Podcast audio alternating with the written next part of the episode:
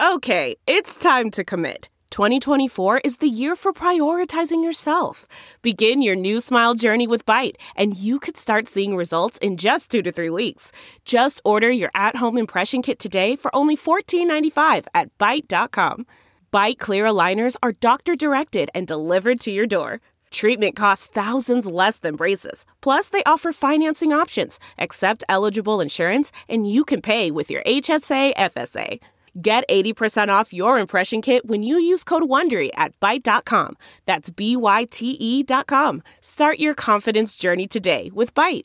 Delve into the shadows of the mind with Sleeping Dogs, a gripping murder mystery starring Academy Award winner Russell Crowe. Now available on digital. Crowe portrays an ex homicide detective unraveling a brutal murder he can't recall. Uncovering secrets from his past, he learns a chilling truth. It's best to let sleeping dogs lie. Visit sleepingdogsmovie.com slash Wondery to watch Sleeping Dogs, now on digital. That's sleepingdogsmovie.com slash Wondery.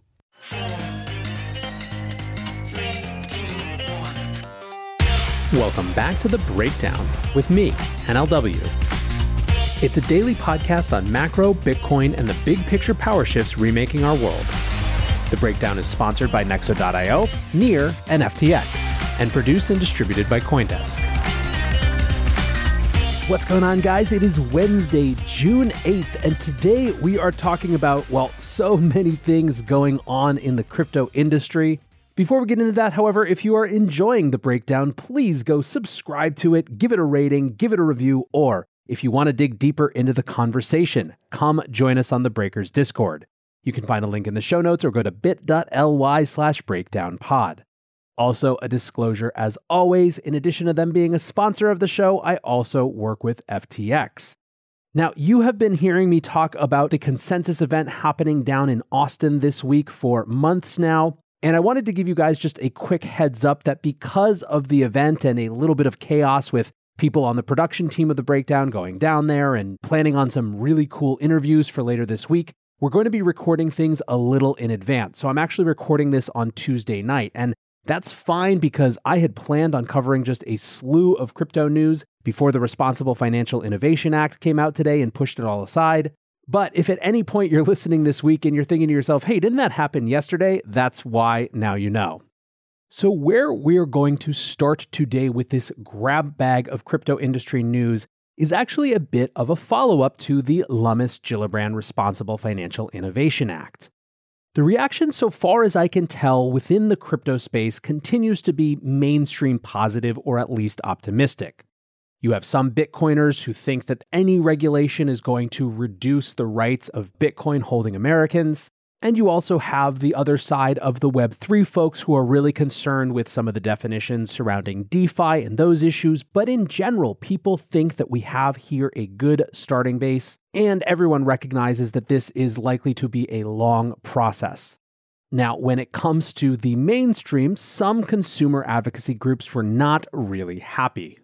Better Markets is a Washington based group that often seeks to counter financial industry lobbying, and crypto has now become a target for them as well. Dennis Kelleher, the CEO, said the bill gives the industry what it wants most the Commodities Futures Trading Commission as its primary regulator, even though it exists to police markets where physical producers and purchases of commodities like corn, wheat, oil, natural gas, hogs, and cattle hedge their price risk to facilitate the delivery of everyday goods to the American people. Kelleher argues that the crypto industry simply wants the CFTC as a watchdog because it's the smallest regulator with the smallest budget. Now, in my experience, the crypto industry wants the CFTC to be involved with regulation because they believe that mature cryptocurrencies better resemble commodities than securities. The CFTC has also been involved with this industry for a long time. But frankly, more important than any of that opinion is that this bill is arguing for a new definition of something called an ancillary asset, that looks like a security and indeed meets parts of the Howey test but is a commodity in practice. You are crazy if you think that this isn't going to create a huge amount of debate. It represents a potential challenge to the Howey test as the chief determinant of what a security is or isn't. And so I just sort of think that if that's your belief, you're going to have your chance to fight that battle.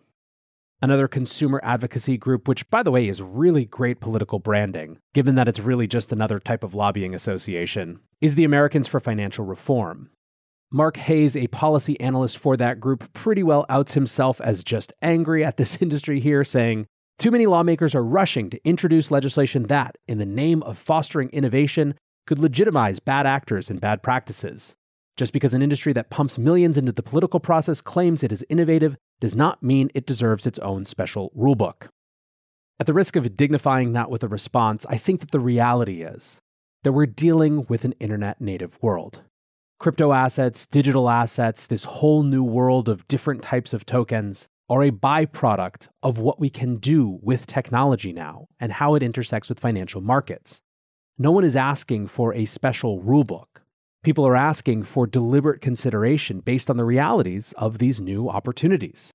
Luckily, it seems like a lot of folks in Washington are starting to get exactly that. Nexo lets you easily buy crypto with your bank card and earn industry leading interest rates. Earn up to 16% on crypto and up to 12% on stablecoins. Nexo makes passive income easy with interest paid automatically and daily. With Nexo, you can also borrow against your crypto at 0% APR and exchange over 300 pairs. Receive a welcome bonus of up to $150 in Bitcoin until June 30th at nexo.io. That's N E X O.io. This episode is brought to you by Near, a climate neutral, high speed, and low transaction fee Layer 1 blockchain platform.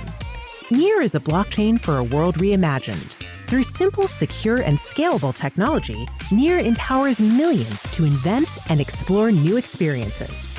Business creativity and community are being reimagined for a more sustainable and inclusive future. Reimagine your world today at near.org. The breakdown is sponsored by FTX US. FTX US is the safe, regulated way to buy and sell Bitcoin and other digital assets with up to 85% lower fees than competitors. There are no fixed minimum fees, no ACH transaction fees, and no withdrawal fees. One of the largest exchanges in the US, FTX US is also the only leading exchange that supports both Ethereum and Solana NFTs. When you trade NFTs on FTX, you pay no gas fees. Download the FTX app today and use referral code BREAKDOWN to support the show. There was some more interesting news specifically on the front of the SEC. Earlier this week, Bloomberg reported that the SEC is investigating whether Binance's BNB token was a security at the time of its sale in 2017. Binance released a statement it would not be appropriate for us to comment on our ongoing conversations with regulators, which include education, assistance, and voluntary responses to information requests. Now, this one generated very different reactions in the crypto space. Anthony Sassano, who's the founder of the Daily Gwei, said, Why are people surprised that the SEC thinks BNB is a security? Besides XRP, I think BNB is the most obvious security in crypto. I mean, it lives or dies based on the activities of one centralized mega company that owns most of the supply. Jake Chervinsky, the head of policy at the Blockchain Association, responded to Anthony saying, surprised because it took them five years to figure out? Others, like J.W. Verret, who is a policy advisor at Messari and a securities law professor, had the exact opposite take from a legal perspective. He writes BNB is clearly not a security. Sales of BNB are not a sale or offer of a security. That analysis is a no brainer. It is also worth noting that just because the SEC is investigating something doesn't mean that an enforcement action will be taken. This is exactly the type of story that offers great headlines, even though it's very in medias res and doesn't necessarily have a lot to go on. This, however, wasn't the only Binance feature in the news. Crypto Bobby Rob Paone, the founder of Proof of Talent, wrote Reuters article about Binance drops a few hours before the SEC announces a probe regarding Binance and BNB. Surely can't be coordinated. What he's referring to is a new report from Reuters that stated that Binance was used to process transaction totaling at least 2.35 billion in illicit funds including crypto stolen by the North Korean Lazarus Group. Reuters said that between 2017 and 2021 Binance was used to process these transactions with these billions of dollars that were associated with hacks, investment frauds, and illegal drug sales. Binance seemed to know that this story was coming. They had last week published an extensive piece about AML and their practices there. And when the story broke, they released a statement that said many Binance team members were involved in the initial investigation. We proactively share intelligence with law enforcement to map out North Korea's modus operandi globally. CZ also took to Twitter to respond saying, Build debunks FUD. This is 50 plus pages of email records between our cybersecurity team, ex law enforcement background, and the cherry picking, misleading, and time wasting journalists. If you have time to waste, see the details and truth for yourself. Now, moving on from Binance, there was another SEC story that I thought was really interesting, although something that I think I'm going to cover later in the context of a different piece. Apparently, the SEC is weighing changing stock market rules to try to go after payment for order flow. That's the process by which large wholesale brokers, such as Citadel Securities, pay retail brokerages like Robinhood to process their orders. This has come under focus as Robinhood used this strategy to offer no commission trading, and many have looked at it as part of the problem around the GameStop saga, for example. Now, I am planning a show later this week recapping the GameStop saga and everything that happened there and catching up on what's been happening with retail investing since then. So I will save much of this for later, but I just wanted to flag it as something interesting. Now, staying on the pain train, I have called what's going on in public markets the great repricing. What I mean by that is that I think markets aren't just punishing tech stocks for being risky. I think they're going through a more core reevaluation of the relationship to public market valuations between public market valuations and fundamentals, revenue, profit, all that sort of, you know, business stuff. Effectively, in a world of unlimited liquidity, fundamentals didn't matter all that much. Everyone was pushed farther and farther out on the risk curve looking for yield in a world where the Fed is actively extracting liquidity, where yield is coming back to traditional areas, well, then fundamentals start to matter again. I also think that it's not just the Fed. Obviously, that is a big part, but there are other factors too. Some of this has to do with the settling of post pandemic behaviors. Things that seemed like a revolutionary and all encompassing part of the future that maybe now seem less dominant than they once had appeared. There's also the VC subsidy game, which is starting to dry up. For a very long time, the paradigm has been growth at any cost. And many commentators have noted that business models of companies like Uber were sort of reliant on private market capital to make business models work. It's probably worth a whole show about all of this, but the point for now is that there is a great repricing. It started in public markets, and now we're finally seeing it move to private markets as well. This week, that came to crypto. Frank Chaparro, the news director at The Block, says Scoop, BlockFi is raising a down round at $1 billion valuation, according to sources. Firm raised at a $3 billion valuation in March 2021. Private valuations are being adjusted. So there aren't that many details here yet, and all of this is according to three sources with knowledge of the process, but it appears that BlockFi is in the process of closing what's known as a down round, where funds are raised at a lower valuation compared to previous raises. BlockFi closed a round in March of last year that was a $350 million raise on a $3 billion valuation. But in the summer and fall, it was reportedly raising funds at a $5 billion valuation. Now, the vast majority of the commentary that I've seen followed something from Jason Choi, who was formerly at the Spartan Group and also does the BlockCrunch podcast. He writes 66% discount to previous round for BlockFi's latest, primary markets beginning to adjust. I think, though, that it's more complicated than some of the chatter on Twitter is making it. BlockFi isn't just a private crypto company going through the great repricing. That $5 million round was halted by serious legal battles coming to BlockFi's front door. These are battles that are fairly existential for BlockFi and are about whether they are allowed to offer their core product. There remains some serious lack of clarity around those battles even today.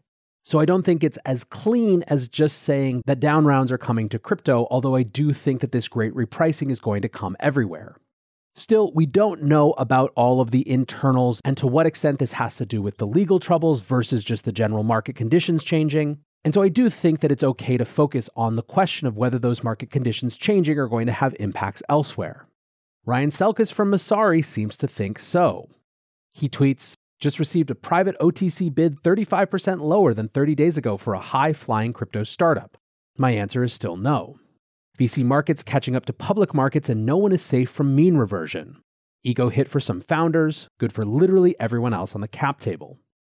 Crypto companies are also reeling in the public markets.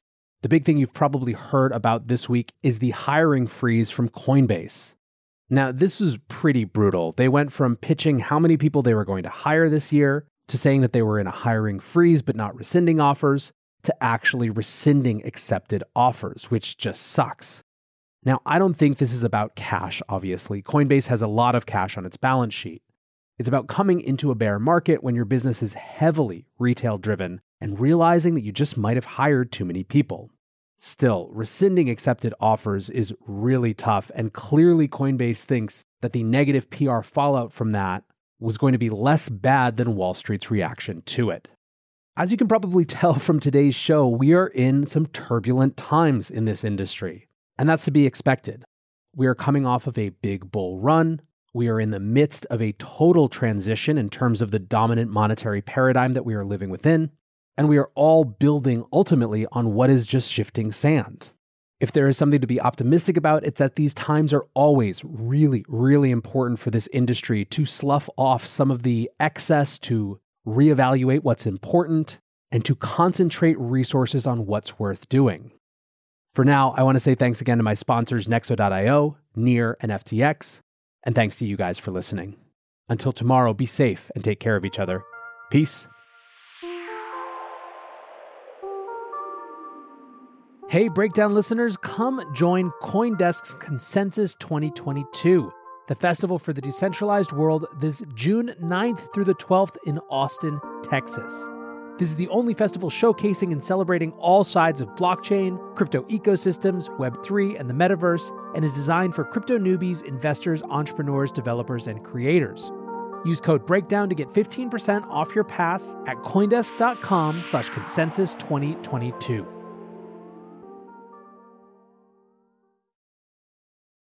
Around. You can find cars like these on AutoTrader, like that car riding your tail. Or if you're tailgating right now, all those cars doubling as kitchens and living rooms are on Auto Trader too. Are you working out and listening to this ad at the same time? Well, multitasking pro, cars like the ones in the gym parking lot are for sale on Auto Trader. New cars, used cars, electric cars, maybe even flying cars. Okay, no flying cars, but as soon as they get invented, they'll be on Auto Trader. Just you wait. Auto Trader. You know how to book flights and hotels. All you're missing is a tool to plan the travel experiences you'll have once you arrive. That's why you need Viator. Book guided tours, excursions, and more in one place. There are over 300,000 travel experiences to choose from, so you can find something for everyone. And Viator offers free cancellation and 24 7 customer support for worry free travel. Download the Viator app now and use code Viator10 for 10% off your first booking in the app. Find travel experiences for you. Do more with Viator.